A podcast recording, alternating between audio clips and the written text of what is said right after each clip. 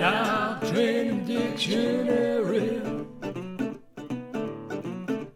Dog Training Dictionary.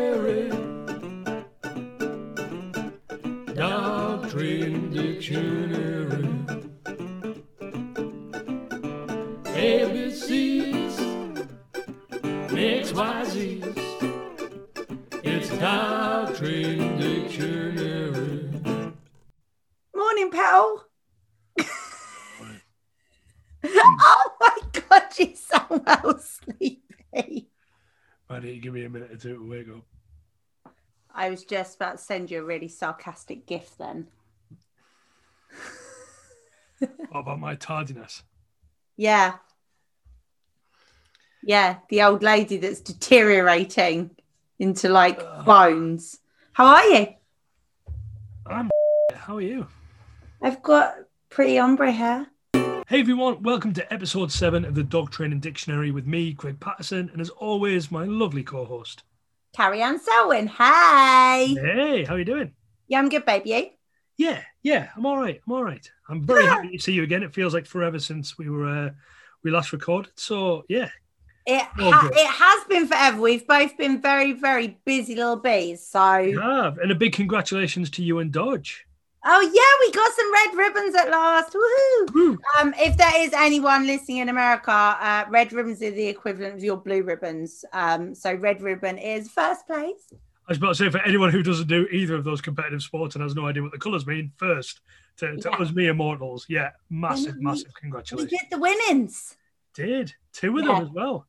Yeah, no, it's very exciting. Yeah, boy, boy did good. He was cool. Um, the morning was was consistently disastrous, and then the afternoon we kind of sorted our lives out. I got my cues correct, and we we managed to get some wins. So yeah, it was good. Awesome, awesome. Well, very well done. I suppose that weirdly, in a strange way, kind of cues up nicely for today's topic because we're going to be talking all about body language, which I imagine your body language after winning and Dodge's also, I'm sure was uh, was lovely, loosey goosey, and very ecstatic. Um, possibly slightly mental as well. Um, yeah, I I definitely had the zoomies. Okay. yeah, no, very very very excited. Um, just gonna say though, you talking about body language, it just always makes me think of Ursula from The Little Mermaid. Does Again, it's a reference that's lost on me. I don't know. I'll- No, I mean, well, I feel find, find, find me a GIF or a clip or something because I need to see what you're on about. I think you should just watch The Little Mermaid again, just to like make your life happy, and and then you'll be like, ah, that bit, and then you can start Yeah. watching. Speaking of the way, sorry, love. It's Friday night, I need to watch Little Mermaid because there's a reference in it that Carrie needs me to see. So she won't tell me when it is, so I have to watch the entire movie on my own in my pajamas, eating popcorn, watching The Little Mermaid. I'm Oh, sure you've spent worse evenings than watching The Little Mermaid with popcorn, to be fair. Probably, yeah, I have sadly. You can add some rum, it'll be fine. Uh, now, now, I, well, to be fair, it's nautical, so it kind of fits in. There we go. See, Yeah. it's perfect. See, now you got Friday night date night. Boom, job done. Little Okay. Mermaid and the Pirates and Little Mermaid, got it. Winner. We went to cinema the other day, Did you? Like the actual cinema. What did you see? Uh, Fast and Furious Nine. Is it as ridiculous as all the rest of them? They go to space in a car. Right, it's at that level now, is it? Fair enough. No doubt we'll still go and see it because my wife has big man crush on pretty much all the male actors in that film. So uh, yeah, yeah, yeah. yeah. As a doting husband, I shall uh, I shall take her to watch ninety minutes of eye candy if uh, if it keeps things up. If it lets me watch a Little Mermaid in peace. Brilliant. To be fair, I feel that the, the Fast franchise just does cover all the eye candies of like, yeah. No, it's it's uh yeah, just it's it's another Fast film. Like, Bit of chewing gum, isn't it? It's a. they're good for that. They're just a nice way to disconnect from the craziness of life a little bit. And uh, Well, we bit of a went to like we we had like the fancy cinema. There was like leather recliners. Like it was fancy. It was cool. very nice. And we got um special Fast and Furious like sippy cups, and they've got like a it's like a wheel on the top, and it's got a spinner on it. It's really cool. No one cares about this. We're meant to be talking about dog training. We actually yeah. with the podcast? Yeah, I suppose we should really, shouldn't we? So, so body language. That's what we're going to be ch- chatting about today.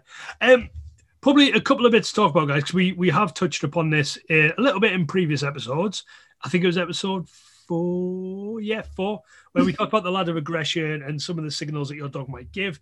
Um, I suppose for us for this episode, it's more talking a little bit more about body language more generally and kind Mhm. of what it means, what to look for, kind of doing that little bit of kind of home analysis of uh, of your dogs and and um, I think you've got a lovely little kind of poker analogy. I think when it comes to dog. Well, yeah, because when we talk body language, so body language, all animals, all species have body language. Um, poker's quite a good one because um, good poker players remain very neutral. Um, people that aren't so good at poker tend to have a tell whether they've either got a really good hand or a really bad hand. Um, but I think sometimes we're reading body language without knowing what we're doing. There are times where um, you can be working with, and I'm going to say an animal because I've had it more, especially when like working around horses or when I've helped at the farm. There's been like cows or sheep or whatever. I'm not a sheep expert. Um, definitely not a Jeremy Clarkson. I know a bit more about sheep than he does, but there are times where um, a sheep or a cow would do something, and I would know to move away because they clearly weren't happy, or I'd know that I could approach them because they were relaxed. That's just body language. And one thing I always say to owners is if you get a gut feeling, go with it because body language is such a primitive and primal way of communicating that we can't always explain it, but sometimes that gut reaction of, oh, I'm not sure, especially if you have maybe an off lead dog coming in towards you, or maybe you're approaching um, a field with livestock in. If you're not sure, you're not comfortable, listen to your gut because there's a reason your your kind of the primitive side of your brain has gone mm, yeah that's a warning don't go near that you know? So body language with dogs i think is such an interesting subject because it's so as much as there's like crossovers and we can kind of make sort of broad statements about stuff every dog is an individual you know? There's a very big difference between smiling and showing teeth you know we know it in a facial expression in humans you can grimace and show your teeth or you can smile and show your teeth. And everyone knows that kind of foot like fake smile to a natural smile because there's other little micro language going on within the face and stuff. And we're very good at reading other people. And one thing that i think's been really interesting during pandemic is people wearing face masks we've only been able to read people's kind of eyes so having to read people body language has naturally changed and I think some dogs have found it weird because they're used to reading the whole person's face. Now, all of a sudden, a big part of the communication's been taken away. So, a lot of dogs found people wearing masks like really stressful, especially kind of older dogs that are so used to seeing the whole face that you took that part away and it really affected them. So, I think today we're going to kind of chat about how there are sort of broad spectrums of body language, but it's about knowing your own dog as an individual and what is normal for them. Yeah, yeah, definitely. I I I often refer to normal as like neutral when I chat to people because mm-hmm. it is. It's just yes, we can have these broad strokes of things to look out for. Like you say, the smile is the classic on humans. You know that you when you know how a person holds their face, you can then tell what a fake smile, natural smile, kind of nervous smile, you can kind of read the emotion behind the body movement. And I think that's massive with your own dog. So spending a bit of time just watching them, kind of where they're happy and they're comfortable, usually around the home's a classic, kind of just to to see what does that look like. So as we go through all the various components that we'll get around to in the podcast, doing that little I call it baselining, um, yeah. just figuring out what that looks like to start with, then means that if you do start to focus on one area at a time, you can really start to pick up on all those little micro changes, all those little bits of movement and holding and tension and whatever else that you, we start to pick out. Because I've got a frame of reference now. it usually looks like this. It now looks like that. And Mm-hmm. what is that telling me, if anything? Yeah. And neutral doesn't necessarily mean relaxed. Yeah. I, I think it's just more that natural. Again, probably a bit like us when you when you walk normally. Again, this lovely label of normal that has no relative context, Yeah. but it's What what is normal? yeah, yeah. There's there's oh, Not generally it's it's more that what is what is normal. It's it is that bit of kind of yeah, just when your dog's being kind of them and they're not under any undue pressure or stress. They're not overly happy and playful. They're not sleepy and droopy. It's just the the classic for me is usually like when they've just kind of got up, maybe had a drink, had a wander back around to come and say hello to you, going back lie down, that kind of thing. Those very well, again, I say relax, but those zero pressure type moments or very Mhm. minimal pressure kind of mundane sort of Yeah, yeah. If it looks if it looks boring, that's a perfect time because your dog's not really having to put a lot of effort in. The same way that we are, you know, kind of when no one's looking and you're just kind of slobbing around the house. That's pretty much you in your most kind of natural pose and and, and kind of hold of your body. So it's uh, those are the opportunities where it's really nice to get that little little view of what that uh, baseline or that neutral or that natural is. Mm-hmm. Yeah, definitely. So I'm assuming the easiest way to do this is starting at the nose and working back. Yeah, I think so. Because uh, I think instantly with a lot of people, you get very hyper focused on the tail. So I think just yeah, I think we should start the other end, and because actually oh, Nose. it's that the end- sharp end. yeah, the sharp end actually communicates so much more than the tail. So Yes. but we do historically get very focused on tails. So I think yeah, let's start at the end that probably has some of the the most parts in a, in a confined area that we can focus on. So I think one thing as well before we go into kind of the little different bits is that we have to remember is different skull shapes because brachy breeds are going to express themselves a lot differently to the rest just because they don't have as much muzzle the skull shape is very different. Um i shared a um a little a diagram the other day of um and we can share it on on our pages but it was the difference between a deer head chihuahua and an apple head chihuahua. And the muzzle length and the skull shape of those two dogs is very very different. Yeah. so the way they naturally communicate is going to be different. So that's something to think about straight away. Dogs that have very short muzzles, maybe have uh, more bulbous eyes, um, maybe have a lot more wrinkles in the face, are not necessarily going to be able to communicate as easily to other dogs as, say, a border collie that's got a longer nose. Yeah, definitely. But I, I dare say we can kind of carry that right through the body because, again, ears, again, if your dog's got very small ears, if they've had horrific things done to their ears, um, even down to the tail, again, different breeds picking on the poor pugs. But, you know, very, very difficult tail that to express through because of its shape and its size versus a Labrador, for example, which has usually got, you know, the kind of standard natural length tail that kind of protrudes from the body in a way. So yeah, knowing your dog, knowing its physique, knowing its breed, all those are, are, things that we've got to make allowances for for the variables that are in that. hmm definitely. And I think um, this is where body language can get a bit confusing for people because there's some parts that are really, really obvious, but some of them may be a bit more kind of skull type specific or even just um, structurally, like the dog's skeleton, because obviously a basset is a very different body shape to a wolfhound. Yeah. you know that that's kind of your extremes because a basset's got a huge deep chest tiny little legs whereas a wolfhound kind of is fairly proportionate throughout the dog. So and as you say the different ears shapes and all that stuff that is all going to affect what it is. And if the dog has unfortunately been cropped that's also going to affect the way they communicate.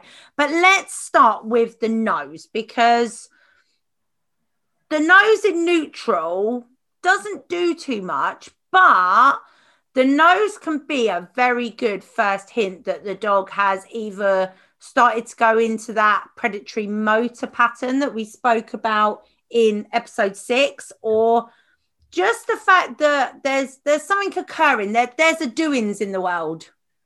It's like a lord of the rings extra. It's um yeah i think it really is because the that that skin around the nose as well is again it's quite that little telltale play so you see the twitching you see the movement.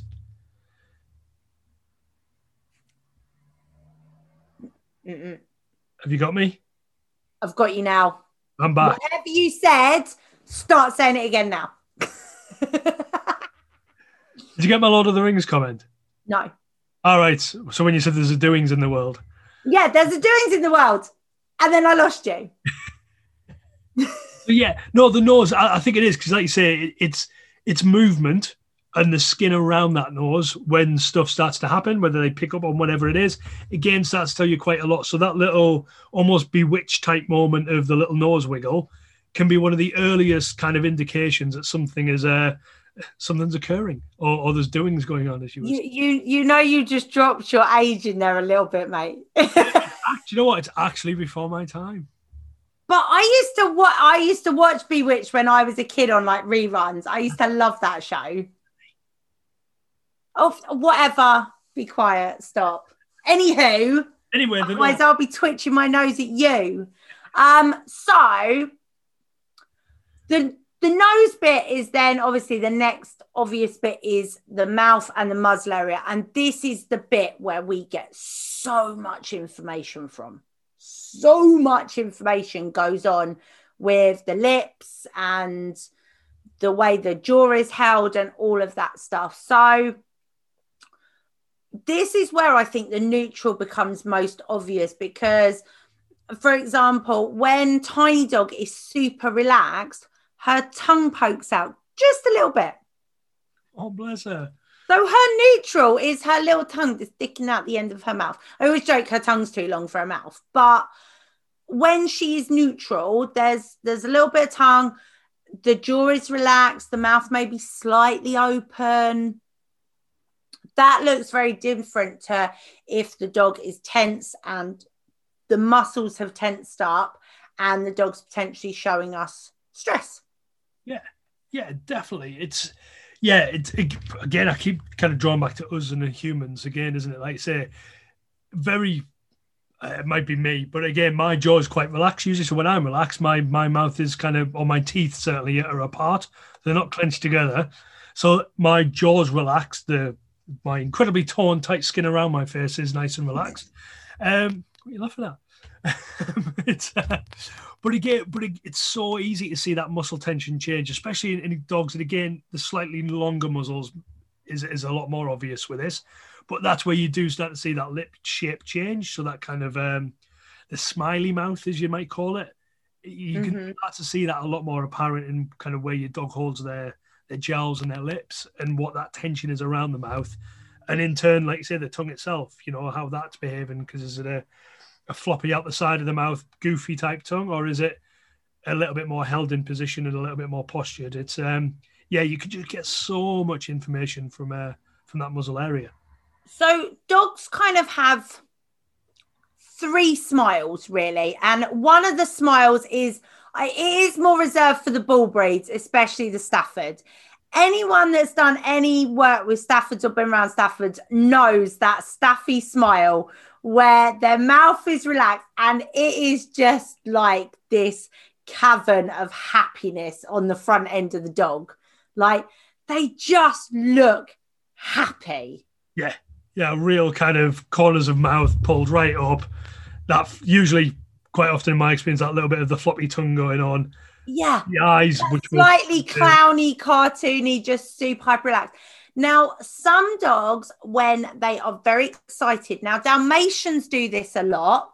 So, if any Dally owners, um, nearly all the Dalmatians I know do this, but Munch does it, and then Minx learnt this from Tiny Dog. When we get home and they are super excited, they slightly curl their top lip up and they wiggle and smile. Now, this is a really, really interesting point because this is where children end up getting bitten by dogs. Because generally when a dog is pulling their lip up and showing their teeth it is because they are really not happy. Yeah. Children unfortunately are conditioned to think that lips back and teeth on show. It's a lovely pretty everyone smile. What have your lips just done? What have your teeth just done a lot of children see a dog baring their teeth as the dog smiling and that is why a lot of especially young children can end up getting bitten because they don't understand that the dog is not smiling. The dog is giving them a warning signal. So that's that ladder of aggression. Yeah. And then you get those um like those appeasementy type smiles. So those almost nervous smiles. So again mm-hmm. it's, it's one of those things um i work with a beautiful collie that does this um, and will curl her kind of top lip and, and, and do this. It's a very cute smile. If you know, if I'm kind of coming in from that angle, it does look cute, but it's her way of, of appeasement of that kind of I'm no issue, I'm no threat, I'm a little bit nervous. I'm not going to snarl and bare teeth at you in an aggressive way. I'm going to almost curl and, and do a an appe- I call it an appeasement smile. I'm not sure how else to describe it, but there is yeah, yeah, yeah. There's those differences as it shifts of again back to us you know the way that you show your teeth and the way that you flex your muscles around your mouth conveys so much. And when you do watch your dog and you look at your dog and i think this is where context is massive. So with mm-hmm. any any assessment you're doing of your dog's body language understanding the context is huge because body language that looks very similar will convey different things depending on the context that you're in. Because when you describe lips drawn back, teeth on show.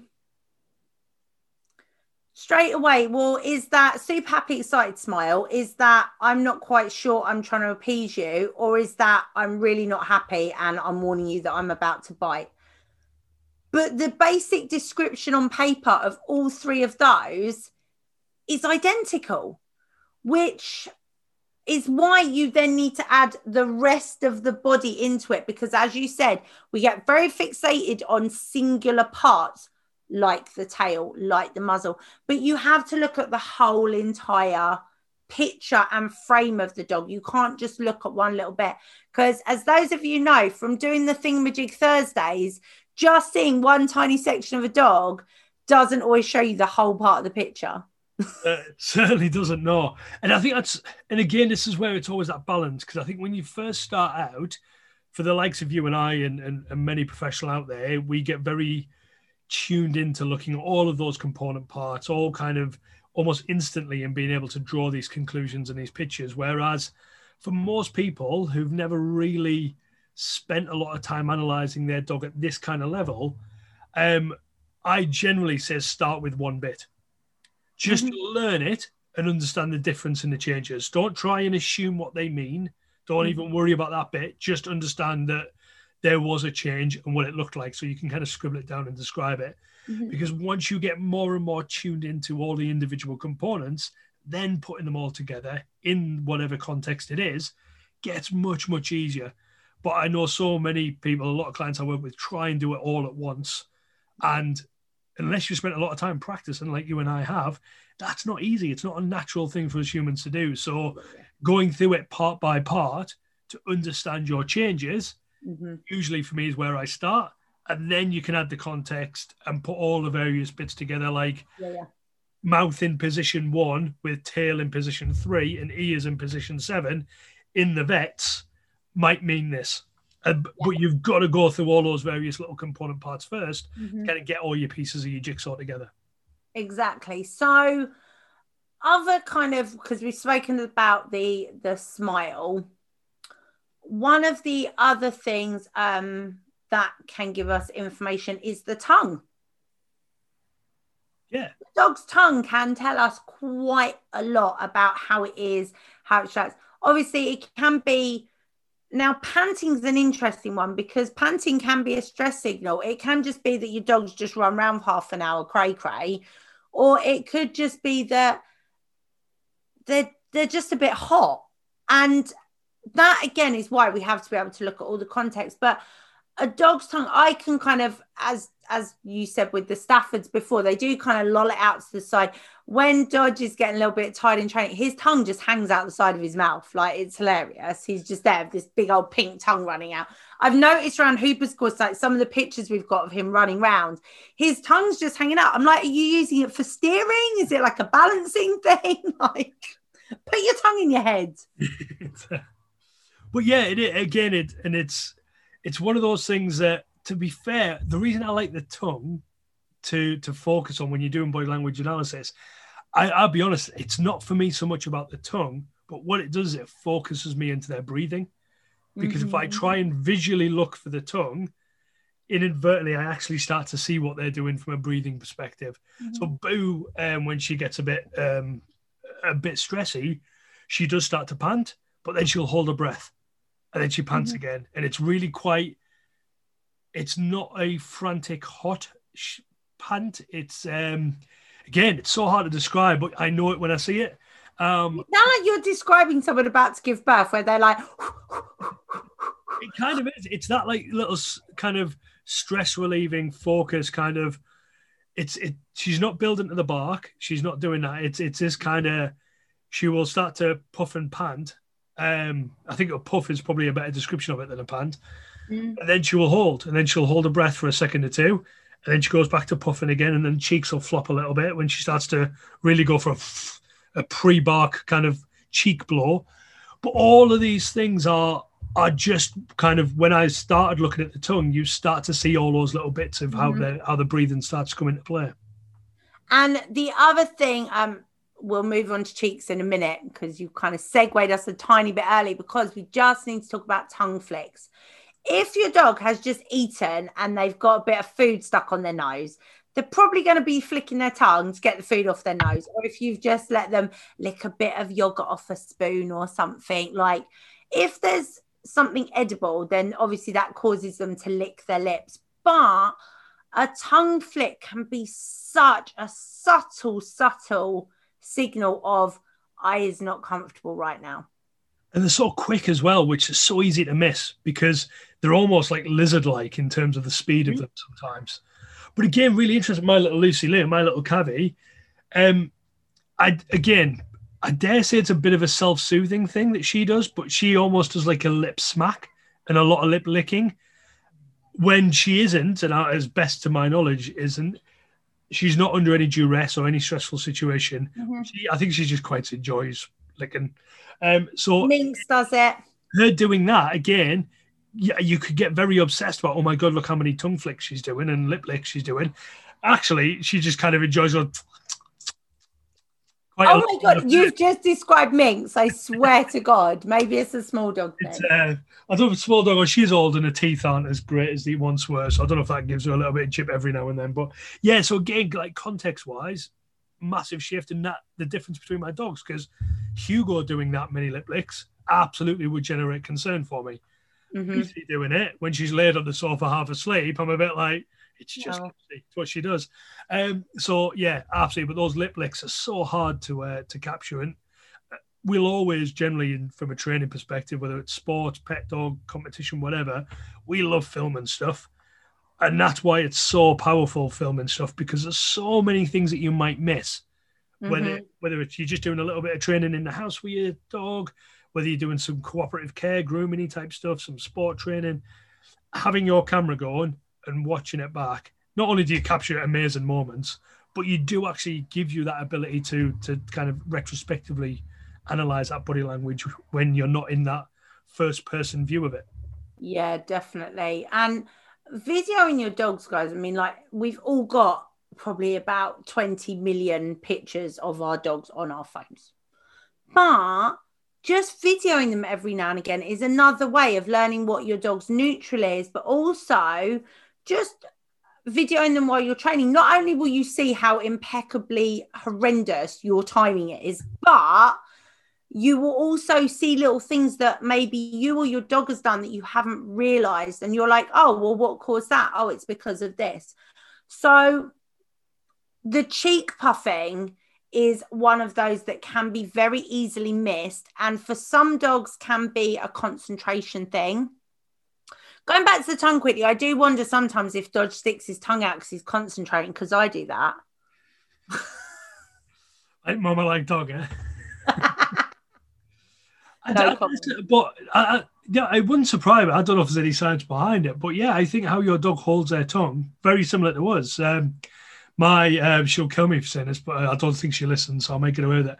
My auntie, um, when she cuts with scissors, she flicks her tongue into the side of her mouth and almost like bites it. So I know this is a podcast, so people can't see this, but she basically goes, it's, and it's completely subconscious. But yeah, there's it's a massive muscle, isn't it, in your mouth? So yeah, I'm sure there is going to be a lot. There have been studies related to um, rider position and horse tongue position. So tongues in horses are a very important thing because obviously they've got the bit in their mouth and there's all that stuff. I don't think there's been as much research in dogs because it's kind of not as necessary. But when we look at competition dogs, it would be interesting to see if the dog is more efficient when their mouth is open, whether obviously an open mouth allows more air to come in and that kind of stuff. But the cheek puffing, I know some dogs that um a cheek puff is like a concentration thing, like when they're trained, sometimes they cheek puff. Sometimes it's a bit of an overexcitement thing, or maybe a kind of arousal thing as their arousal level is rising, they start the cheek puffing. But I do know a dog that that was your warning before the bite. The dog would puff their cheeks twice if you were lucky It's, because everything else had been punished. So it literally what took back to that ladder of aggression. Yeah. It went from cheek puff to bite. There was nothing in the middle. uh, whereas, so Hugo's a cheek puffer, but he's a frustrated cheek puffer. So he will start when he gets frustrated. Um, he starts with cheek puffs.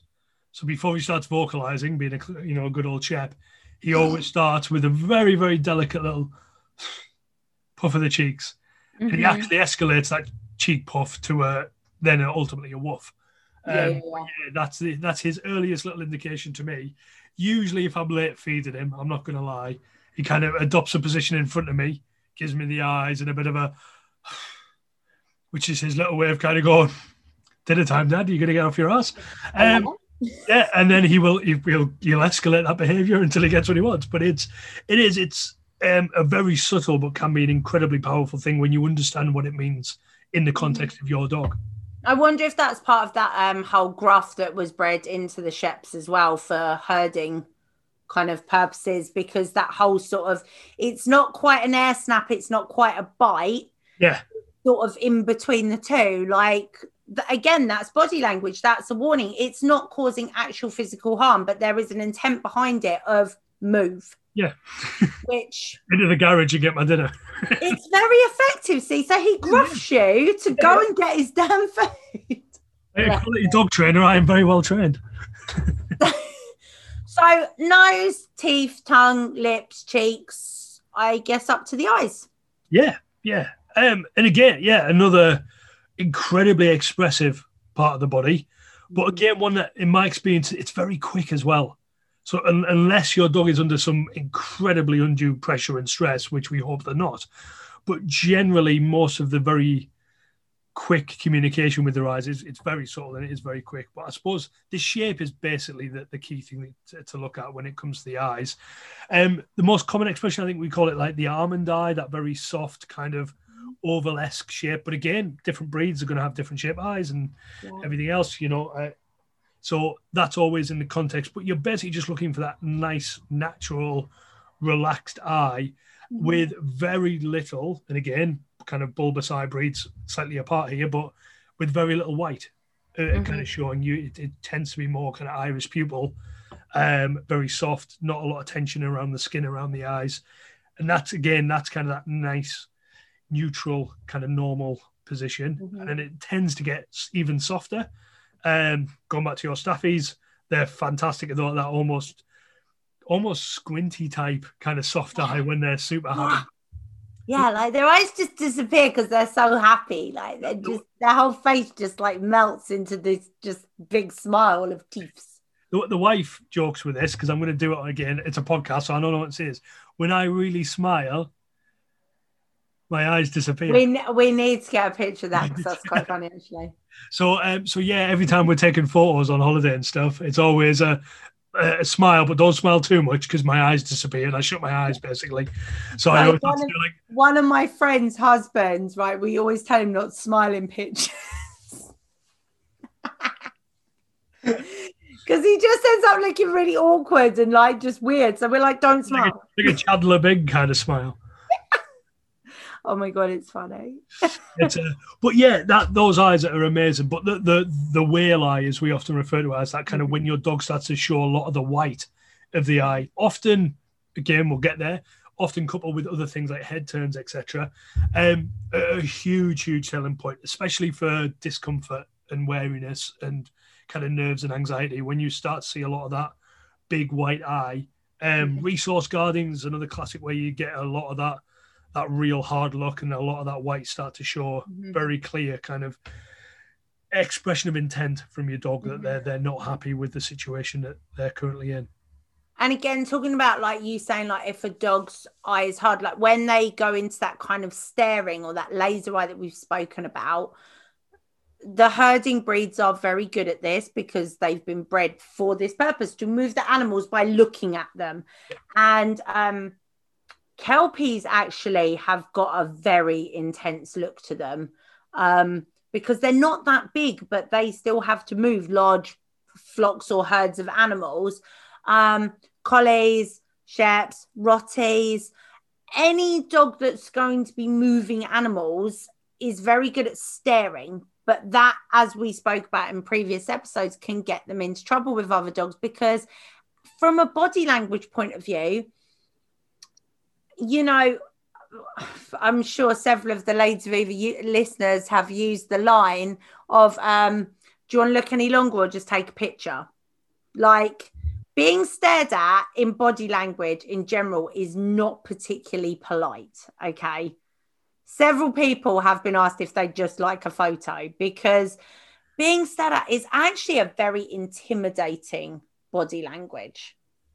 Yeah, in all species yeah, it, yeah, that that intense gaze is, it does say a lot. Like I say, you can couple it again. We're feeling like a broken record here. You can couple it with a lot more softer other elements of body language that might display a slightly different interest.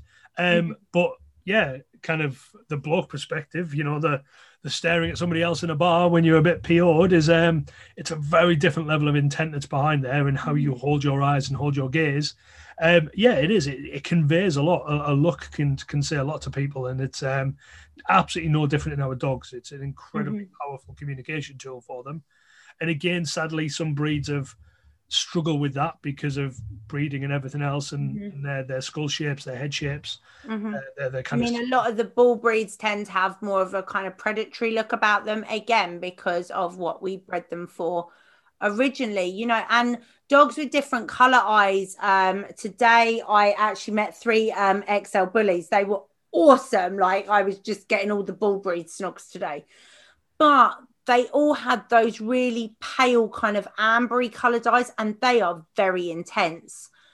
Huskies with their and the Klee Kais with their really like sort of silver blue eyes. Yeah. And your dogs that have like one I, I can't remember the technical term. Apologies, people screaming. Odd eyes. My mum's got them. We call them odd eyes. That's not the technical term, dude.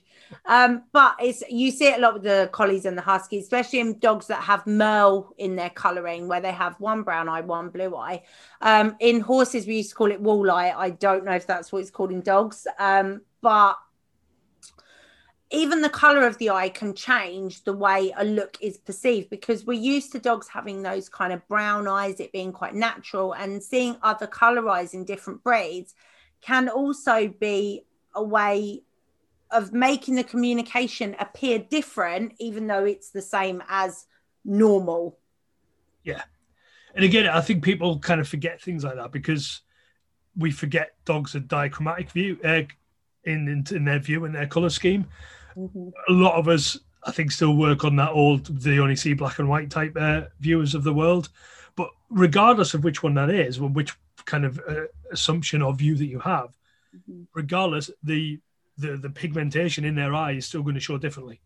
So even if yes, it is you know it's, it's brown and blue. Yes, all right, dogs can see elements of blue, which is great, but the intensity of the color or the darkness in there again is going to convey quite a lot to your dog, and I think that's where we we often discount color uh, for dogs quite quickly when actually it absolutely plays a part. Yeah. And I think one thing, just while we're talking about like how dogs see color, um, a lot of black dogs can get into trouble with other dogs because if they are completely dark in their coloring, it can be very hard for other dogs to read their features, especially in low light settings. Um, because, well, anyone that does photography, trying to get good pictures of animals that are black in coloring is really, really hard because you don't have the same contrast you do with the other coat colorings. So some people are like, oh, my dog doesn't like black dogs, or oh, you know, my cat always seems to get in fights with black cats. It's because they find it harder to see the face, those subtle, tiny facial expressions because of a solid coloring. I sometimes find it's well, even with dogs that are more sort of black, uh, like liver and brown in coloring, it can be quite hard as well. And even the other extreme of like maybe like your Westies and stuff, they can be sometimes a little bit hard to read because it's just solid white. Yeah. So again, it's very difficult to see those little tiny nuances. I think dogs that have a bit more coloration, different pigments and markings on their face are easier to read than those that are just completely solid color. Yeah, definitely. And again, going back to those kind of uh, brachycephalic breeds, you know, those kind of squat faced breeds, again, mm-hmm. so much that stuff just kind of merges into mm. kind of one one muddy mess. Probably not the best description, but from a dog's perspective, it's very difficult to to see those individual component parts and put all the pieces together when they're reviewing the body language. Um, I, I, used to work with um, uh, Dogue de Bordeaux, who mm. amazingly had incredible whale eye, communicated loads through his eyes. Mm-hmm. However, the folds in his skin mm-hmm. basically just meant you couldn't see it. Yeah. And again, it made it really, really difficult. So he was a fantastic communicator through his eyes, mm-hmm. and he was fantastic with handling with his with his pooch parent, which was great because if they did kind of just sounds a bit, but if they did kind of just hold his head up a little bit and kind mm-hmm. of stretch out some of those wrinkles, his eye expression was phenomenal. Mm-hmm. But when his skin was relaxed, it flopped around and it hid a lot of that stuff. So that was a communication tool he was using but was basically ineffective because nobody else, human or dog, could see it because of his breeding and his skin and everything else. So yeah, all these little things can very quickly catch us out. Um, you've just made me think also of um like chow chows. They yeah, can be very difficult to read as well because there's just so much floof and fuzz on their little faces, which as humans we perceive as very cute, but to kind of for other dogs that aren't used to interacting with that that type of dog, it can be very difficult. Shar-Peis as well, because again, very wrinkly skin and very small ears, the Shar-Peis, which can be difficult for other dogs to read. So that's a beautiful segue to the ears. It is. Go on. I'll let you take this one to start with then.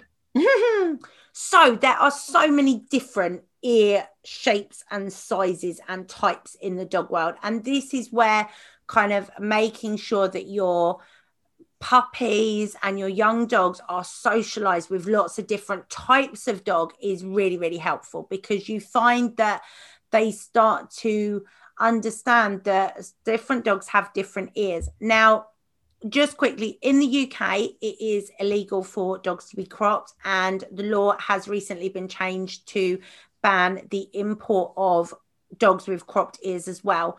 Um, I completely back this decision, as does Greg, because to me, removing a dog's ears for fashion is not a thing. Um, it shouldn't be allowed. I understand that there are medical circumstances in which dogs may need to have their ears cropped, but generally now it's a fashion thing. Now it is breed standard in some countries for um, breeds like Danes and Dobermans to have their ears cropped, and a lot of the bull breeds have their ears cropped um, because it's a look. But unfortunately, a lot of the bull breeds um, in other countries also have their ears cropped so they don't get injured when they are fighting, which is one of the reasons, the other reasons why I'm very anti cropping because it perceives it gives people the perception that your dog is in some way dangerous and maybe aggressive. The three xl bullies i met this morning couldn't have been nicer friendlier happier more chilled dogs but two of them had been cropped and they were imports. And it was much harder to read them facially than the one that had the ears. The one that had the ears looked just as freaking stunning, and I'm going to say a bit more so. But I understand that there is this real fashion at the moment for crop dogs, and unfortunately, celebrities have kind of endorsed this by purchasing dogs that have been cropped. Um, we need to we do need to speak up against it because it's not a thing. Um, the crop don't flop. Um, big shout out to Jordan Shelley and the rest of the team behind getting that passed um, through Parliament because cropping a dog completely removes the ability for them to communicate with using their ears and ears are a massive communication tool for all dogs so i just want to kind of i know it's a bit of a serious note but cutting off your dog's ears is not a thing. No, really, hundred percent. There's there's just yeah, other than medical reasons, there's just no need for it whatsoever. And yeah, uh, echo everything you've just said there, Carrie. Because to be fair, it's one of the most expressive and let's be honest, one of the cutest parts of your dog. Mm-hmm. Like, I absolutely love watching dogs' ears, and it's it's for me, it's one of the go-to ones that I use with a lot of my clients. There's very, very few breeds out there where the ears don't tell you something. Mm-hmm. if they've got the, the you know all the parts of their ears intact, they are such a, a, an insight into your dog in their state of mind and their interest level and their their arousal level. Everything so much stuff can get communicated through ears. Um, so yeah, it's usually one of my go-to ones because a lot of clients it's easy to gravitate to if your mm-hmm. dog's at the end of the lead and they're ahead of you. Again, it's a nice, easy focal point for you to look at. Mm-hmm. Um, so it is usually one of the first ones I kind of get clients paying attention to because yeah, there's just so much stuff comes through that. And I just want to mention quickly as well. So, um, on the odd occasion, especially with puppies, you may see um, certain breeds of puppies with their ears in bandages and like a tape between them. So they've basically been taped up. Now, some dogs that have been cropped, they do tape them up to get that point. The dogs in America I just mentioned, but um, friend of mine recently um, had a litter of Xolos as they started to uh, the Mexican hairless that you will have seen on the Fun Fact Friday that are not hairless at all. They some of them have hair, some of them don't. But when they hit, I think they're about five, six weeks old. They're obviously going through a bit of teething, and their ears started to flop down a bit. Um, I know one of your sheps has got a floppy ear now. and Tiny Dog has soft ears, which in Chihuahua is not it's not a thing. If I'd been planning on showing her, I could have taped her ears, which is where you add little cotton supports in and use kind of um, the micro core tape to basically tape the ears up into place so their ears remain straight. Now, you tend to find it's more show dogs that have that done as much as we understand it doesn't cause the dog um, too much discomfort or problem and it's kind of a it is a cosmetic thing but it's to help keep the ears up. This is not the same as cropping. I just want to kind of say that because i'm not gonna lie the first time i saw it i was like huh? Why have they cut that dog's? Oh no hang on that's not bandages it's because they're really quite floppy. I, I, you shared, shared that picture to me and i had the exact same reaction um, and it is and it's I think it just goes to show how how easy it is again to to to misconstrue certain situations in the dog world very quickly. So yeah, anything like that, guys, it's yeah. Under- we are here to educate. So yeah. if you see a dog with taped ears, it hasn't necessarily had its ears cropped. It could be that its ears have gone a bit floppy and it's it's like a, a scaffold for their ears while they're growing. yeah, yeah. And it's um yeah, and Hugo, bless him, he does have his little floppy ear now, which I love, but yeah, I, I, I do miss his little radar ears as well because I still I've got Boo with her radar ears. Um, but again, such a yeah, such an expressive part of their body. Lucy, Cavi, big, floppy, kind of furry, hairy ears, but again, really, really expressive with them. Where they sit when she's relaxed, where they sit when there's a chip in your hand and she wants it. You know, are two completely different expressions. Um, so yeah, one of my favorite parts of uh, of the dog's body to watch. The different ear shape is partly due to the different functions of the dogs. Yeah, Hundred percent. So when you think of floppy ears, I'm going to go back to my Basset example because they have the longest, longest ears. But actually, when you think about that whole kind of hound group, um, the hounds that are going to be used for more training and tracking rather than your ridgebacks, um, they have the longer ears, and it's because it helps get the scent to the nose because the ears almost act like little scoops to scoop in the smells. Then you'll see them shake off, get rid of the stank in their ears, and then keep adding more stank into their nose. We really need to make this a, a video podcast because that was a fantastic little uh, visual description of that, guys. I know you totally missed. And if Dr. Rob Hewins or anyone else that does proper scent work just listens to that description, I'm really sorry because I've just completely like that was I- layman's terms. I'm with that amazing man next month, so I'll grass you up. I might just snip at this and show him it and just say, Like, he'll just laugh and be like, "Why am I not surprised?" Like he, he's used to be mine now. It's fine. But when we then look at um, dogs that are going to be sort of going into water and stuff like that, like your Labradors, um, your Golden Retrievers, even Newfies and stuff, their shaped ears are kind of similar. They're up, but then they sort of have the flap that protects them a bit. yeah. Excuse me. And then you, you mentioned things like sharp ears. We've talked about pugs again. Mhm. so many different varieties, shapes, and again, this is why again we it is all that element of context and understanding your dog, whether they've got something like Hugo, you know, he's had a trauma injury which now has a floppy ear. So now relearning his expressions with his different shaped ear takes a bit of time, but it's yeah, you've got to be mindful of that, and it's what these were intended for, the purpose of them. And then again, that helps kind of just contextualize anything that they may communicate to you as you uh, start to watch them with a little bit more of an analytical eye.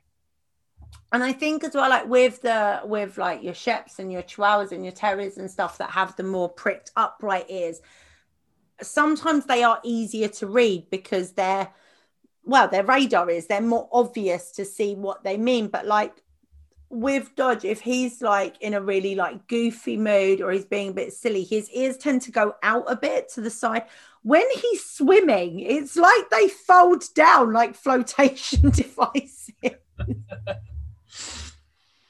It's uh, uh, yeah, uh, uh, when Boo when when Boo gets very paradey, so when she gets a toy and she likes to parade, Mhm, she totally flattens hers back mhm. right against the kind of back of her head onto her neck, really flattens them down.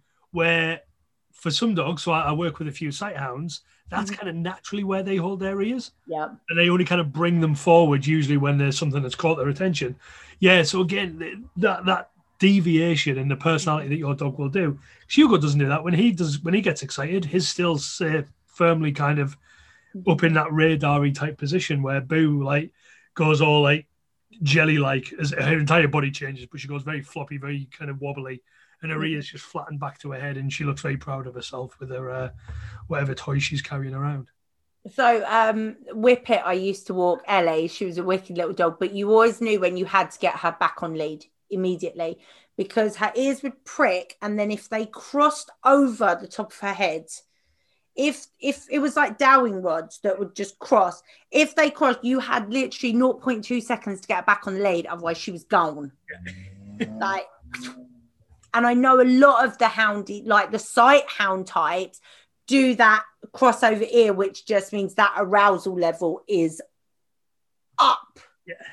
and and it, and I think this is where people get struggle because yes, there might be some breed specific traits or, or group kind of specific traits, but again, it's just so individual, and that's why it gets so difficult. Because lots of people will ask questions about, you know, the wagging tail happy dog thing is kind of the classic, but we any professional say it's not that simple, and it's it's not even as simple as saying, like you say, ears in this position mean this. It's not even that black and white because your dog is an individual they will do their own little things. We might be able to guide what it could mean X, Y, or Z, but Mhm. until you know your dog and you know their personality and you know what things make their ears or the rest of their body do what, that's why it does get so hard with body language because we do like to we like things just to be kind of one plus one equals two. And when it comes to body language, it's so much more intricate than that. And I think that's where it can get quite frustrating for people out there trying to learn their dog's body language even more because you kind of it's almost like you want a guide that you can refer to and it's there's some great ones out there but it's still not quite as black and white as you would hope exactly that so then i think that kind of collectively then brings us to the head and head position is a massive part of it because the dog the most obvious one is the dog turning their head away but also lowering the head down is kind of that sort of diffusing nope i don't want to look at you. I'm just minding my own business over here kind of thing. Whereas a very raised head very upright very alert looking head could mean either someone squeaked a ball or someone's just started eating a burger or do you know what I mean? It, it could just be that they heard a noise and went, oh, what's that? And they've lifted their head. Mm. You know, if your dog's completely chilled out and relaxed, a low head to the floor probably means that they're relaxed and they're just snoozing and chilling out. Whereas they suddenly lift their head up, prick those ears. Oh, there we go. So that's a really good example of how you can tell from the dog being com- like beyond neutral to kind of minus, like doing nothing, to ping, I'm awake. Yeah. And you, you, get that other extreme as well as like those the, the dogs that like to stalk. So going back to our predatory motor pattern stuff again, you see that it's a different level of shift. So when the focus changes and their intent changes, their body posture and their head position changes. Uh, I'm going to pick on Poor Boo again because she does this when when she's alert and nervous and anxious she goes very, as you just mentioned, very head up, ears forward, very kind of chest out, stiff stance. Mm-hmm. Whereas actually, when she goes into her chase mode, mm-hmm. it's ears flat back, head low, body much lower. That's streamlining. And, Tuck your ears back for streamlining. Yeah, bolts off, and it's the intent, her frame of mind, everything is different. But yeah, it helps me understand kind of yeah, where is a head once I know, you know, is it above a shoulder line? Is it level with a shoulder line? Is it below a shoulder mm-hmm. line? Is it nose to the ground or nose forward? All of these bits, as you start to build that jigsaw, start to build that picture for you and, and give you that insight. But yeah, it's those sudden shifts from one to the other are, are a mm-hmm. great sign to you know that obviously there's been a something change. So let's now move to kind of the rest of the body up to the tail. We're, yeah. we're going to just do the kind of the rest of the rest of the dog. So cut the head off, not literally, just visually in your brain.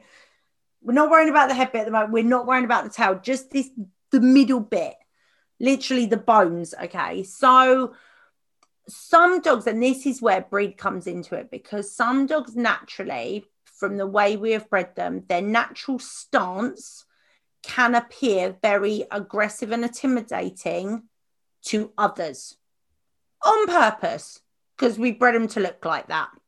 Dare, we pick on your poor bullies that you met earlier? but also Dobermans. Yeah, very chest heavy, very kind of proud stance, very. Boston Terriers. Um, a lot of the Terriers do it actually yeah, because they're very square on and like so yeah, bull breeds great example. Also, a lot of the mastiffs are very square and heavy set because they were bred for kind of that more guarding purpose and to look after us. So if the dog looked naturally slightly more intimidating, then that's not a bad thing. That's a desirable trait. I think again, this is why the Shar-Peis can sometimes get in trouble with other dogs because with all those wrinkles and those little fold ears and that very upright stance, they're natural. Just they could be in neutral, but to other dogs they appear aggressive when they might not necessarily be but it's very hard. And this is why, again, with socialization, which is this week's What Word Wednesday, that was a nice little segue. Um, socializing your dog with lots of different types of dogs. And what I mean is your dog being exposed to in a positive way dogs of different sizes and shapes and breeds is really beneficial. With Dodge, with his big feelings, he's pretty chill around collies because he's been around a lot of collies. Yeah. Um, he loves a spaniel because one of his bestest friends in the whole wide world is a spaniel, and also one of his bestest friends in the whole wide world is a collie. So those are the dogs he's had the most experience with. I had a lot of trouble with him kind of during lockdown with um, French bulldogs. They're a really good example because they have great big giant ears, very smushed faces, like snuffle pig faces, and hardly any neck. Oh. That like and shoulders and chest and yeah, and they stand very square, and then there's not a lot on the back end either because they have a little corkscrew tail. So actually, for Dodge, he was like, I don't like the little rude dogs. They probably weren't even being rude, but in his world, that natural outline was rude. Yeah. It's it, yeah, and again, it's it's it's so interesting when you when you come across that, and like I say, your dog's context is massive for that as well because. Mm who your dog socializes with, what their frame of reference is in terms of mm. what they've learned in their own body language, um, kind of growth and development. Again, just makes it really interesting. So I, I, come across things like that quite a lot with with those adolescent dogs where they've had a a social circle that they've interacted with and, and they, they've learned all their cues from and then do come across a breed that is very different in shape, size, stature, color, and mm-hmm. have no frame of reference for it other than when I have seen that historically, it's been a slightly more intimidating or whatever type viewpoint, and instantly, dare I say, can almost tar them with that brush, regardless mm. of whether the dog's intentionally posturing or not. Yeah, exactly that. So, one of the things um, that Chihuahuas do, um, and Chihuahua owners will know about this, is the Chihuahua shake, where they literally vibrate and a lot of people take this as nervousness and the dog being scared and fearful because they're shaking because they're scared. Sometimes that is why, but they also do it when they're really, really excited as well. So it's arousal, it's an arousal response, it's potentially an adrenaline response, but some dogs do have a quiver, which can be very kind of difficult to read as are they injured? Are they terrified? I think that's why a lot of people think chihuahuas are terrified, is because if they see them shake, they assume it's because they're scared. In fact, sometimes they do it just because they're really, really happy. Um, but the other extreme of that is stiffness and being completely rigid and still. And generally, that is when a big feeling is happening. And it may be a good big feeling, but it may also be a bad big feeling. And a rigid body is definitely something that we kind of need to be aware of and is not your kind of ideal, normal body position. You know, we like dogs to be wiggly and slinky and kind of relaxed and more like kind of jelly rather than like a block of stone. Yeah, hundred percent. And it's yeah, when you get in, I think that's kind of where the Heckles thing comes in as well, with that kind of body and how it's pilo erectus. pilo erectus, yes. Um, but again, it's it's one of those classics for me where that type of, of response, um, we again have such a an association of that being an aggressive thing. Mm-hmm. Uh, where sometimes it is, but I know for a fact, again, picking on Hugo and Boo, when they play and they're excited, they get it. It mm-hmm. happens. It's that natural condition. So again, all those things that you see the body do, it's very easy to tar it as one thing, but it means it's arousal. Yeah. It's yeah. just arousal. Um, yeah, we as you know, with Dodge, I called it dinosaur mode because it's like he just goes and his back just goes up. Yeah, Stegosaurus mode, like boom, backs up. Munch does it a little bit, and if she's super excited, it tends to be around her shoulders if she's got if she's kind of ended up in a discussion with another dog because maybe the other dog hasn't read the rest of body language and she's gone a bit stiff and a bit like i'm not happy then her back end hackles go up. And i know that if the hackles have gone up near sort of her hips and base of her tail that is definitely when i need to intervene because the next step from that is going to be an air snap or a warning or whatever so again, this is known with a different dog, whereas the Chihuahuas, very rarely you see them put their hackles up. Um, and they can be sassy madams. It might just be their coat type doesn't allow for that kind of phenomenon to be as easy to read just because they've got a longer coat that maybe doesn't react the same. You tend not to see um, hackles so much in um, your like poodles and bichons and breeds like that that have a hair rather than fur. Um, I don't want to. It tends to be the breeds that don't molt, and by saying don't molt, I mean like the true breeds that don't molt that have that hair that needs to be cut, not hair that sheds out. Because I think obviously the way the hair sits in the coat is different to fur that we would have in our shepherds, huskies, that sort of breed. So I definitely think coat length um, also affects how the dogs can be read. Um, again, going back to like chows, also like Spitzes, Poms, these real sort of poofy, fluffy, like almost look like little cloud dogs. They can be quite hard to read from a body language point of view. And then if we go to the other extreme of like um, Portuguese water dogs that maybe have a different clip, or like your poodles that have, especially when they're in a big show clip or a hunt clip, they physically, their outline looks very, very different to, say, a pointer. You know, whereas when you, if you drew kind of the shape of a pointer and a shape of a poodle that are completely clipped and a Dalmatian, their outline isn't dissimilar, but as soon as you add that fur on, you can go, oh, that's a poodle because of all the big pom poms and the floof. Yep. Yeah, so so true. And again, it's it's these things that it's so quick to just forget about. To be honest, when you're looking at that sort of stuff, it's really easy to forget the the court difference. So mm-hmm. when you're when you are looking for those telltale signs, it's it's not always obvious. I used to love um, my old dog Lando because he was crossed with Ridgeback, he had the ridge silhouette. Okay. And it would, and it, it was like a weird hybrid between the genetics of a ridgeback, but also that kind of heckles type scenario as well. So it was it was a really odd little mix that he used to do. So again, but because of his breed and his obviously was a cross, it behaved very differently to the standard whether your dog does it or doesn't do it. And it's again just totally different change there and again, I don't think other dogs really knew what to make of it either. Luckily, he was that tall; most dogs couldn't see it.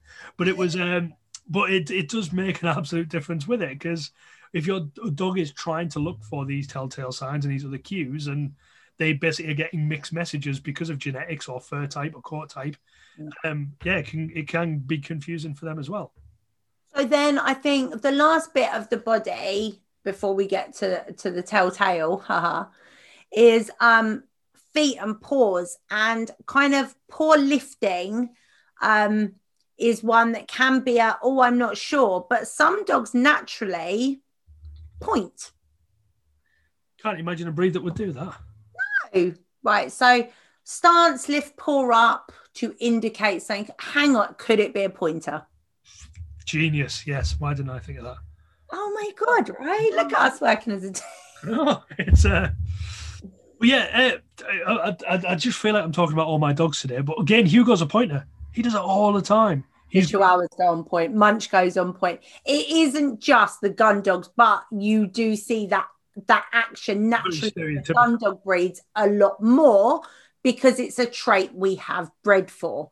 Um, so yes, it is body language, but it's a it's a part of body language that's kind of been bred for for a purpose. Um, you collies sometimes do it as well. And also, kind of moving on from the point is the way the dog is moving, the speed of movement, because that very slow, creepy, creepy, almost cat like stalk may not be the best body language from your dog because, again, it's very predatory. Or it could mean that if you include that with more of a hunched over back rather than a straight back and a kind of a tucked head rather than a low head, that could be an I'm scared and I'm trying to creep away because I'm not sure. Whereas straight back, straight nose, flat is, or even is forward and slow movement is I found it and we're stalking and we're there.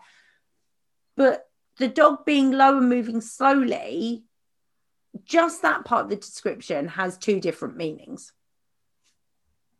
Yeah, and I think that's where that weight distribution again kind of comes in massively as well, doesn't it? Because it's there's an intent behind the weight distribution that, that again starts to give you that insight into where your dog's at and what they're feeling and what their what their intention and motivation is. Mm-hmm. And it, again, it's knowing your dog and your breeder dog because different breeds of dogs either carry their weight very equally on all four paws or are more like front weight distributed or may even be sort of a bit more back and be kind of not a backwards movement because obviously that's just silly, but the weight distribution is more towards the back end or even than it being more forward weight bearing, which is what majority of dogs are. Um, going back to our shepherds, this is not a shepherd podcast, apologies, but um, a shepherd's weight distribution, I think, is about 60 40. So 60% is on the front end and then 40% is on the back end, which makes sense when you look at the silhouette of a shepherd. So the way the dog is holding themselves is again it's about the body language. Are they relaxed? Are they stiff? Are they vibrating with excitement or through fear? You know there's so many different parts of how your dog's just body looks. Um is is kind of a whole thing. So i think that leads us nicely to the tail end doesn't it really? it does take us to the tail which is um tails are different because again different dogs have different tails. I mean some dogs have a tail that can clean a coffee table in one swipe. I mean uh, a few danes actually that can do that. They're the right height and yeah. wipe everything out coffee tables like da- Dallies have got pretty good, yeah, yeah. like whippy tails that, like, if they catch you right, like that really yeah, yeah, yeah, massively. But again, different breeds. Some dogs have very fluffy tails, like the Chihuahuas, because they're long head. It's like a plume. Like Papillons have this beautiful hair coming off of their tails. Whereas, like, again, back to our little pugs and our Frenchies, they have those little corkscrew tails that can cause them some problems. Yeah. And I think for me, whenever I do look at the tail, it's its its position or its carriage wherever it's been held if the dog's got the ability to do that mm-hmm. and then its movement um so back to that kind of wagging tail the difference in wag can be exponential so is it a kind of full bum wiggle side to side little bit crazy uh, lucy lou we call it propeller tail when she's George does it the helicopter tail. Yeah, yeah it's full on, full on like round and round, bum goes and everything. Super kind of happy propeller tail. Um, whereas Boo, poor Boo, always picking on Boo, um, when she is in that kind of aroused, slightly anxious state, mm-hmm. she wags her tail, but it's a very deliberate, much slower, side to side. Probably takes a few seconds to go from left to right.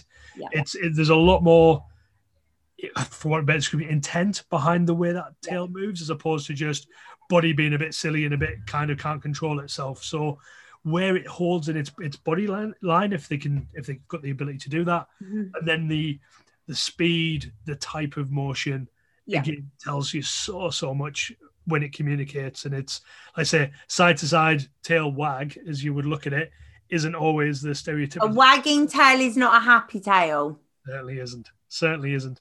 So with like um going back to my little terrier Tizer, he had we used to call it his piggy tail because he had a tail that came up over his back and it went in a little curl.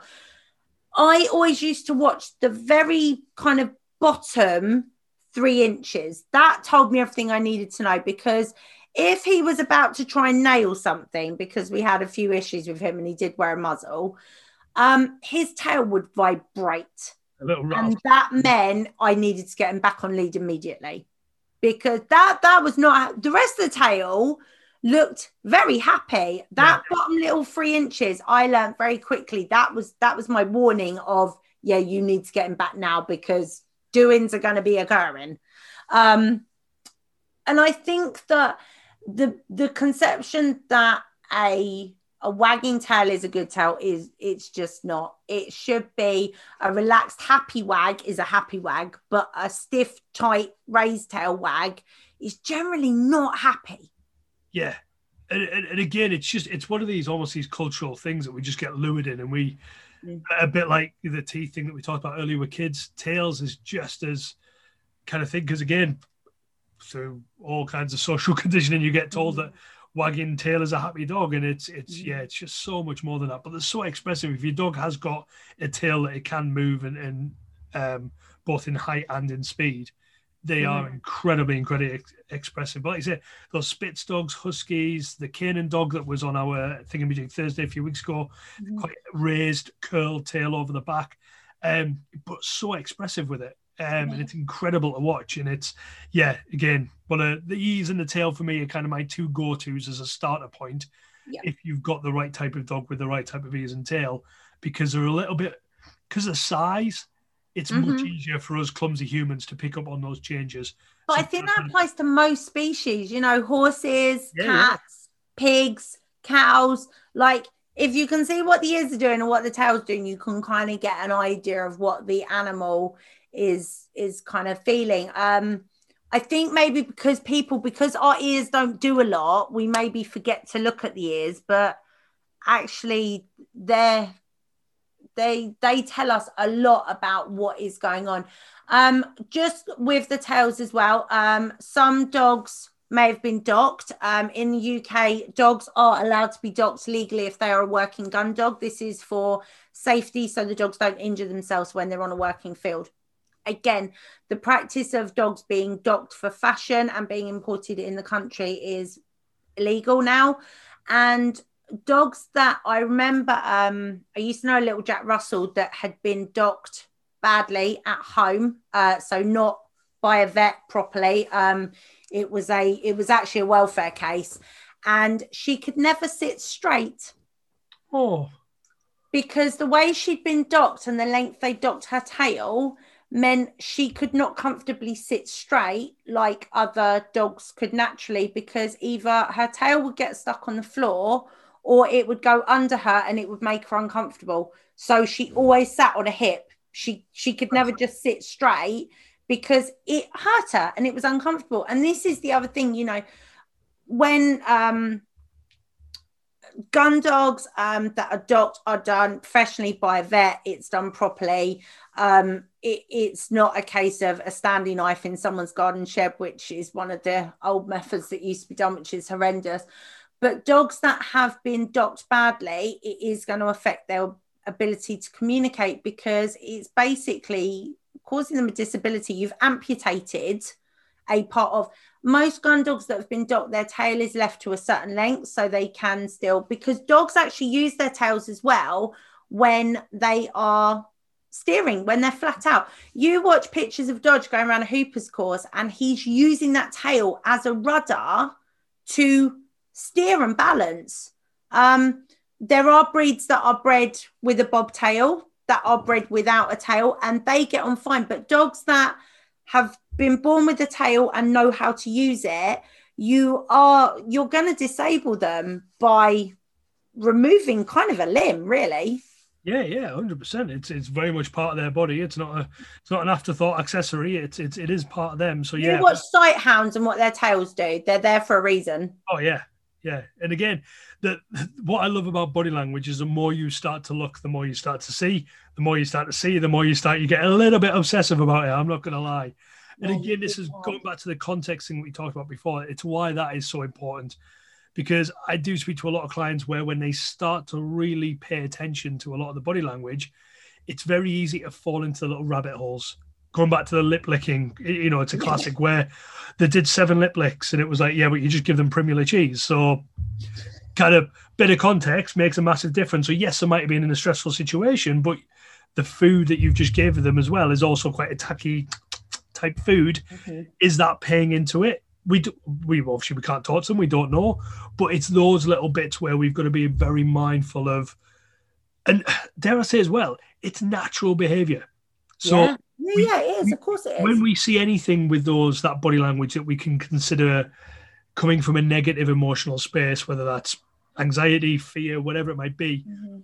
a lot of us get very, very worried about it. And when we Mhm. start to see it, we all, I've, I've, I've done it myself. You start to almost panic and overcompensate, and actually, that's that's not always helpful either. So. Yeah. You know, actually, your dog learning how to use body language effectively is an incredibly valuable tool, and not something that I want to remove completely from their life because it's an invaluable social skill. So it's it's always about that fine balance of the context, the environment, and what's going on, of whether that's an, an, indication that we do need to intervene and help them out, or whether it's them just using their body language to, to help themselves out and going about life as normal, happy, healthy dogs. Mm-hmm. And then just quickly, the the other bits of when we're looking at the dog as a whole, um, super, super polite body language would be a play bow. Front and down, bum up, big loose tail, wiggle, wiggle. Do you want to play with me? Super, super, super lovely polite body language. Also, a very nice stretch for those of you with with the sports dogs. That's one of our stretches. You know, your dog gets up and they do a big bow, and they do, and you have to say big stretch when they do it. If you're like you're a monster if you don't say big stretch when your dog does it. Um, so it could be a stretch, but it's also a way of instigating play. Um, rolling around on the floor. Now, if we're if we go to a show and Dodge starts rolling around on the floor like a crazy thing and itching his back, I am so happy because the fact he's relaxed enough to flump on the floor and he always does it on my leg. He manages to flump into me. Like, even when he's off lead in a five acre field, he'll still flump on me. I think he wants you to join in. I think it's a mama come and roll. I don't mean rolling in something disgusting because that's a whole nother thing. But rolling can be like I'm relaxed, I'm chilled, kind of a thing. Um, and then the other one, dogs showing bellies, and I know we covered this one the other episodes, but that doesn't always mean they want a belly rub, people. Let's just get that out there. It's not a thing. If a dog shows its stomach to you, I don't like using the word submissive because it gets so misconstrued in dog training. But it's the way of the dog going, I'm not a threat to you. I'm not dangerous. Please be nice to me. Now, some dogs, it is just they flump over and go, rub my belly. I want a belly rub. But for some dogs, if you go to rub their stomach at that point, that could be the most negative experience for them possible. Yeah. Yeah. And again, and it just re-emphasizes it, that whole ability of knowing your dog, know what they're communicating with, what they're doing, what's the environment and the context that they're doing that in. It says so much. So yeah, I see lots of people with with dogs where that's how their dog behaves. They're in a public place, they're in a, a social situation that's quite quite pressured, and they flop and show the belly. And again, as a a fairly well seasoned professional, we look at that with very different eyes. Where lots of people are then straight in, diving in with their hands and yeah, that's not comfortable for that dog, but we just completely misinterpret it because sometimes we are just clumsy, uneducated humans and we we interpret it how we want to interpret it rather than what the dog's actually trying to convey with it. Mm-hmm. So the other thing that I think is so important body language, and this is one of those things that we see a lot, is a shake off. And I don't mean your dog's just got out of the local swamp or pond. In Dodge's case, it's normally a swamp, or it's just been a river, or you've just bathed it, or you've been walking in the rain. That is obviously a shake. I'm talking about that they've maybe interacted with another dog and they've moved away and done a big shake off, or they have maybe sort of looked a bit tense and stressed. They've done a big shake off, or they've just been having a really big sniff, like I said earlier, and then they have a big shake off. Yeah. Um, I've got. I know we've spoke about this before, but um, I've got to do a big shout. I'm holding it up to the camera like people can see it, but they can't. Um, Lili Chin's doggy language book is is amazing. Beautiful little pocket-sized reference guide for anybody who really wants to kind of dive in there. This lady's got an incredible way of illustrating cartoon dogs in a way that conveys all those different things that we've talked about today. So if you're ever unsure and you kind of want something to at least guide you, that for me is just one of my go-to's for clients of perfect way to start that journey of understanding it in a really easy to digest way and it starts to talk about context the shake offs all the various different things your dog might do and what you can start to interpret from it Mm-hmm. Yeah, definitely. So a shake off, um, it's one of those things I try and put on cue. I try and capture it a bit because, in a body language sense, it's it is kind of a bit of a, a relaxation, like oh, you know, like you do it yourself sometimes if you're feeling super tense and like, especially even just think when you've been driving for a long time, so you've been in a fixed position and you get out and you kind of shake your limbs off. It's just a bit of a relaxation thing. But for other dogs, a dog doing a shake off is very much right. I don't want to play that game anymore. We're just going to stop now. So it's one of those behaviors we can encourage because remember, the more you reinforce something, the more the dog is going to do it. So things like bows, shake offs, heads turns, we can reinforce the dog for those behaviors and then they will do them more in the world. So therefore, they are more polite citizens. Look at that. Couldn't have, uh, couldn't have said it better myself. So I suppose that leads us nicely into our uh, What Word Wednesday. It does. So this week's What Word Wednesday, which if you are a regular listener, you'll know you can go onto any of the socials and on a Wednesday, let us know what word you would like us to explain to you. And this episode, we have socialization. Now, this is a really interesting one because a lot of people assume that socialization is getting your dog to meet 500 people and 500 dogs before they are three months old, which isn't really realistic. Um, global pandemic hasn't really allowed for that to happen, but also every dog is an individual and some puppies may really thrive being put into kind of busy situations or meeting lots of dogs lots of people that kind of stuff but i actually think that socialization is more about the quality rather than the quantity. Yeah definitely 100% that's where it is. And, and i think that that bit about people and dogs is where we also get sucked in quite a lot.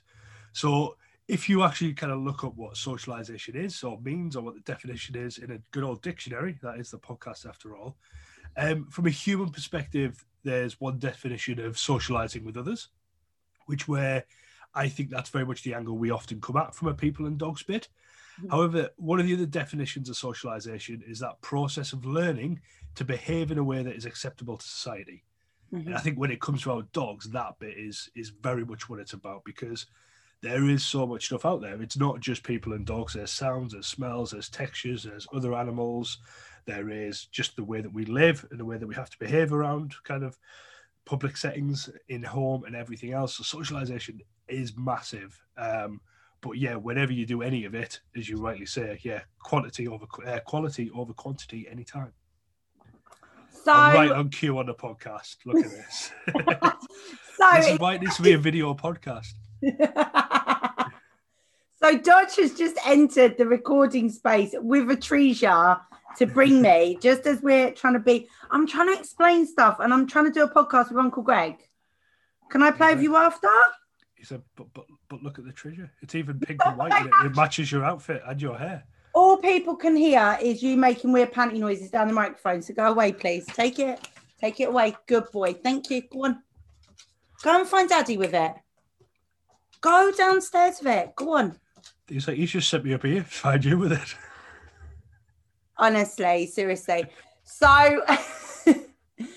the other way I think we need to think about socialization is about um, dogs using all their senses. So we're very much like, oh, well, they should be meeting. But actually, especially tiny, tiny puppies that haven't had their vaccinations yet, you can do so much socialization by carrying them. And I think a lot of people really don't understand that side of it. And maybe it's not explained to them properly. And when all of a sudden puppy's 14 weeks old and has had all its jabs, it's suddenly put on the floor and thrown in the deep end, as it were. Whereas we can actually start getting them used to environment and the world way before they're on the ground actually physically exploring stuff letting dogs use their nose is such an important part of socialization but also when you're at home different textures, getting the puppies to walk over different textures of flooring and stuff is really, really good for them. And that is all part of socialization because it's environmental, it's not just meeting. Yeah, 100%. I am. Um, I actively encourage people to do this kind of throughout dog's life. Puppies, obviously, naturally, it's a it's a huge learning opportunity for them. But um, a few months ago, I took my little nigh on 13 year old Cavi into a pet shop because she's not been in one for a while. Um, and again, it'd be very easy for me to kind of rest on my laurels and get a bit complacent and just expect her to go in there because she's 12 and a bit years old, knows the ropes, and just deal with it. But why not take her back in? Let her deal with all those other smells, things that she never gets to experience, like the hamster cages and all those other smells and all these weird environmental bits that she's just not got any exposure to in her day to day life. But if I do want her to be well rounded and calm and be able to kind of deal with that situation, that very little and often quality exposure to those things is the way to do it. So whenever people plan their lives with their dogs and think of those little idyllic things that they would like to do, whether that's go to cafes, go to bars, walking around reservoirs or the fields or whatever it is, there's lots of environmental stuff there that you want to get your dog accustomed and acclimatized to, where they have a bit of a an almost a so what type reaction to it. And mm-hmm. I think again that's where a lot of us fall down as well, because when we do do socialization and we do fall into that kind of meeting mindset, we can often be guilty of overplaying it and getting overexcited and over aroused and all of that kind of like um, big event type kind of mindset. So, oh my God, there's another puppy. Let's go play with another. And you just kind of just rev the whole situation up, which the puppy absolutely loves because why wouldn't you? It, it, it's great fun. But inadvertently, we kind of set them down this path of, of an expectation. And actually, when they're a little bit older, what most of us actually want is our dog that will happily engage with us and pretty much acknowledge but ignore everything else. Mm-hmm. that's the power of socialization. That's what it does. If you do that right, your dog can deal with all the craziness of the world the smells the bangs the textures mm-hmm. the the other things in the environment cyclists joggers balls kids dogs squirrels birds rabbits whatever it might be mm-hmm. and actually just have that little bit of kind of shoulder shrug type uh, type attitude to it which i think many of us really deep down is what we strive for yeah yeah yeah and i think as well like one of the other kind of traps people fall into with the whole kind of meeting mindset, as you said, is um, taking them to like down sort of down to the shops or sort of the main hub of where you live. So there's a lot of people, and that's cool if you're just kind of hanging out and puppies like looking at the people and stuff. But the flip side that is you are going to have a lot of people approaching your dog, and um, little little funny story. Um, it's a very good friend of mine. She's a client as well, but she's got um, a small puppy at the moment. And she was outside a coffee shop the other day, and she's wearing a tabard that says "puppy in training," um, and she's just doing some kind of work with him. And this woman basically barged past her and just grabbed at the puppy on the floor. So my friend's not particularly backwards in coming forwards, and when what are you doing? And the woman was like, Oh, but your puppy, oh my God, oh my God. And she went, But what are you doing?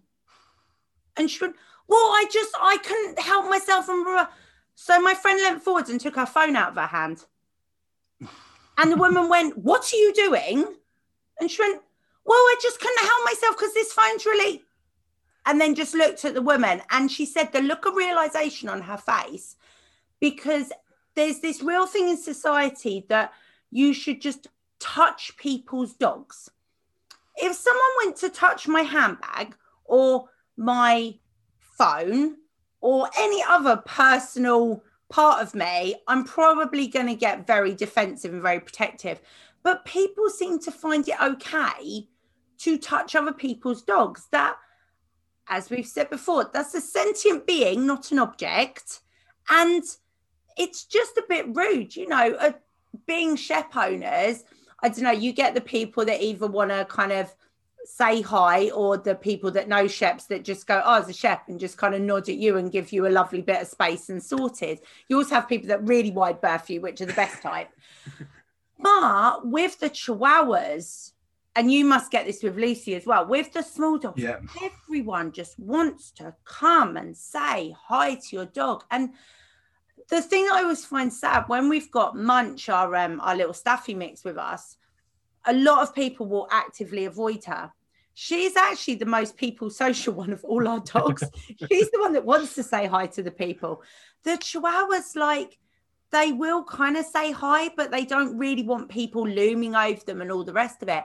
So I think it's really important to remember if you are going in a kind of high people zone, you need to be the voice for your dog. And no, it's not okay for people to just grab at your dog or walk close to your dog or whatever. You know, people should at best ask, really, but maybe just go, oh, that's a nice dog and admire it from afar. You don't have to touch something to appreciate it. I feel like that's a lesson I've learned a few times in life. It's, um, but no, you're 100% right. And, and, and it, it feels, I think, I think, I don't know, again, good old social norms, I think, kick in around our desire to be that voice because we, uh, dare I say, we were often trying to be too polite. And actually, in those scenarios, you do absolutely need to protect your dog. You need to be their voice. You need to yeah. help them out. And again, I think that plays lovely into that quality, not quantity thing, because mm-hmm. when there is those human interactions with your dog, they should be well managed, they should be controlled, and it should be in a way that your dog learns and is comfortable within that environment when it happens, rather than, like you say, just somebody diving in out of nowhere, hands in their face, which can be a very, very overwhelming. And might even some dogs, some of the most kind of kind of relaxed, kind of thick-skinned, bomb-proofy type dogs mm. will even get sick of that. You know, they're like all of us. You know, this if you're a hooky person, I'm sure there's only so many people you hook before it gets a bit old, and it's like it's really similar thing. It's like you go through that cycle, and but again, yeah, that we have a. I mean, the, you're going to get me waffling about kind of social norm, norms and perceptions here, but it, it is. It's really unusual how as humans we perceive dogs and what we perceive as a perfectly okay interaction with them to do, and it's it is usually very rude on our part. Um, yeah. So yeah, yeah people are rude. yeah, when when you um, so when you are out and you are doing socialization, like I say, remember it is that entire spectrum of stuff. It's not just people and dogs. It doesn't matter what it is that you're exposing them to. Yeah, quality every single time. So that's about them being nice, relaxed, calm, being able to process and take your time as well. Like I see so many people so keen to socialize that they almost like run through an environment with their dog, expecting them to take it all in and just kind of tick the box.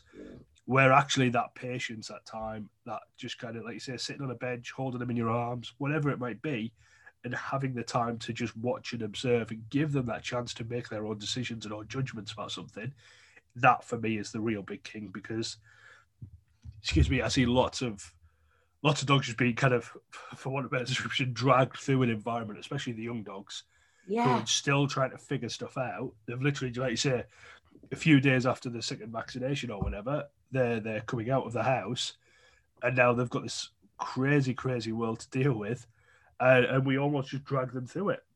And yeah, we, we, we give them very little appreciation of what that overwhelming sense experience must be like. So, um, apologies if anyone just heard a clicking noise. It's because Munch has decided to sit on my lap, and Dodge decided that he wants to play Bitey Face with her while they're sitting on the lap while I'm trying to record a podcast. Y'all are not helping today. So, I just want to kind of come full circle with the socialization in terms of body language because one thing that people are really rubbish at when it comes to body language with dogs is they approach them head on very kind of looming over, bending down, putting their face towards the other to the dog's face, all of that kind of stuff. And in dog terms, if dogs are approaching straight on, pointy end to pointy end, it's generally not the best way of approaching. They generally have to um, kind of approach on the side. It's all very curvy. They're sort of, if you watch a dogs sort of playing from above. There's lots of curves and circles. Whereas people are very direct, they go straight in, hand out towards the dog, and for some reason feel the need to pat them on the head. Okay, here we go. Public service announcement, people. Most got, dogs. Oh, is, is this a not a thing? Public service announcement. Mm, well, no, because some dogs don't mind it, but public service announcement. Majority of dogs do not like having their head patted, especially not by a complete stranger. It's just a bit rude and they don't particularly like it. So, with that kind of in mind, if you do want to say hello to someone's dog and you have asked if it's okay to say hi to their dog, if possible, come down to the dog's level a bit. If not, just approach the dog side on and let the dog approach you. Should we do a little myth bust about something you don't have to do that you see every single person in the world do? I, I'm sure we've done this already, but go on. We're re- reaffirming this myth Reaffirm point it. isn't You don't have Uh, to shove the back of your hand in a dog's nose and smell you. yeah, it's yeah. They, they've smelt you long ago. They they may want to inquire a bit more and get a bit closer. And again, I think this is where we get confused as humans because a dog approaching us, we for some reason interpret that as a green light to then throw our hands in their face, um, which is often not the case. If they're feeling comfortable and brave enough to come closer for for more of a sniff and to suss us out, they will hang around if they're comfortable to be touched. And as you say, excuse me, I usually go for I call it three S's, that kind of smooth stroke stop. Yep, yep, and yep. and it tends to be kind of back flank type area Yeah. because then there's no intimidating hands in face, no scruffing Yeah. of the neck, all that kind of stuff that a lot of dogs will be quite aversive to. And then just doing that real nice little smooth stroke and stop, your dog will clearly indicate whether that was thank you very much and they'll move away, or if they want more, they'll hang around. They might even press themselves back into you to initiate more contact. But at least then it's a communication between you and your dog.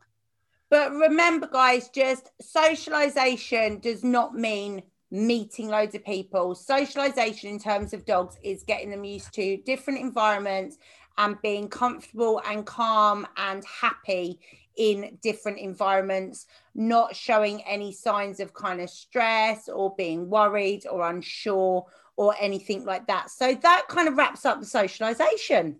Well, other than one more little Oh, go on of then. mine. Um, also, guys, and it, it, it's definitely rife with puppies. Socialization is not getting 20 puppies in an enclosed pen and clicking them off and let them go bloody crazy with each other. Also, that, even if it's advertised as a social puppy party or whatever people market it as, that, guess what? That's not a thing. Yay, Greg said it. It's not a thing. It's not. No, and actually as well, like um just the way as we said in episode five, you know, some dogs are dog social, but majority of dogs are dog selective. And putting your puppy in a room off lead with 15, 20 other puppies really is not a thing. It's going to end up with someone getting hurt, someone getting scared, someone learning they can be a bully, and just don't do it, guys. It it doesn't help your world. You want when you're out, you are your dog's guardian, you are their protector, you are the one that keeps them safe, and you want them to be with you, hanging out with you. It's the whole reason of having dogs.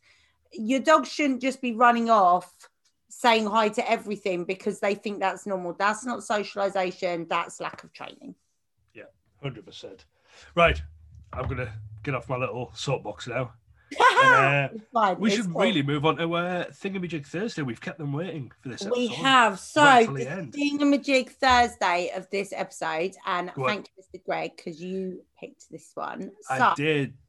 Do you want to say what you thought it was first? um, well, there were. you said when I sent you the picture. Um, I've got a feeling I was like well off and said a Patterdale. Yeah, you did say a Patterdale, um, but Why it's not. everything look like a terrier? the the irony that it's actually a deerhound and probably couldn't be any further from a Patterdale in terms of size uh, really did make me giggle. But yeah, Thingamajig Thursday this week, guys, was uh, a deerhound, uh, a lovely deerhound that I do get to work with quite often. Who uh, is a is a big goof, but he's uh, yeah, I he's a love the man. deerhounds. They are awesome, awesome, epic dogs. So, guys, that's it. That is um episode seven done. We hope that um you've enjoyed it. Please, please, please get involved with our social media. Um, get involved with What Word Wednesday. Have a guess on a Thursday at What on Earth the Thingamajig Thursday is. That's every other week. And then on Tuesdays, we try and remember to put up a training tip. And Unless it's my I- turn to do it, and then I duly forget. Can we just apologise to the listeners, please? Yes, I, I wholeheartedly apologise, guys, for my lack of organisational skills and social media posts on Training Tip Tuesday, which is often my responsibility, and then I get the look from What you mean on when Wednesday. I've done when- Wednesday, Thursday, and Friday? It's just yeah. What can I say? and Fridays is Fun Fact Friday. So you can follow us on um, Instagram and on Facebook. And remember, guys, please tell your friends. If you are listening on Apple, please rate, review, and subscribe. And tell your friends, anyone that has a dog, to listen to us over at the Dog Training Dictionary. Yeah, couldn't have said it better myself. Well, thank you everyone for listening, and we'll see you again for the next episode very soon. Take care, guys. Bye. Bye. If you would like to join in the fun of Watchword Wednesday and Thingamajig Thursday, follow the Dog Training Dictionary on Facebook and Instagram at Dog Training Dictionary. Email any questions to dtd at dogtrainingdictionary.com. Please rate, review, and subscribe and tell your chums. The Dog Training Dictionary is brought to you in association with Canine Hooper's World and the Woofing Pawsome podcast. Follow Canine Hooper's World on Facebook and Instagram and subscribe to our YouTube channel at Canine Hooper's World. The Woofing Pawsome podcast can be found on Facebook and Instagram. At Great Pause NE. Thank you once again for listening, and we hope you've enjoyed your learning journey. It's Dog Training Dictionary.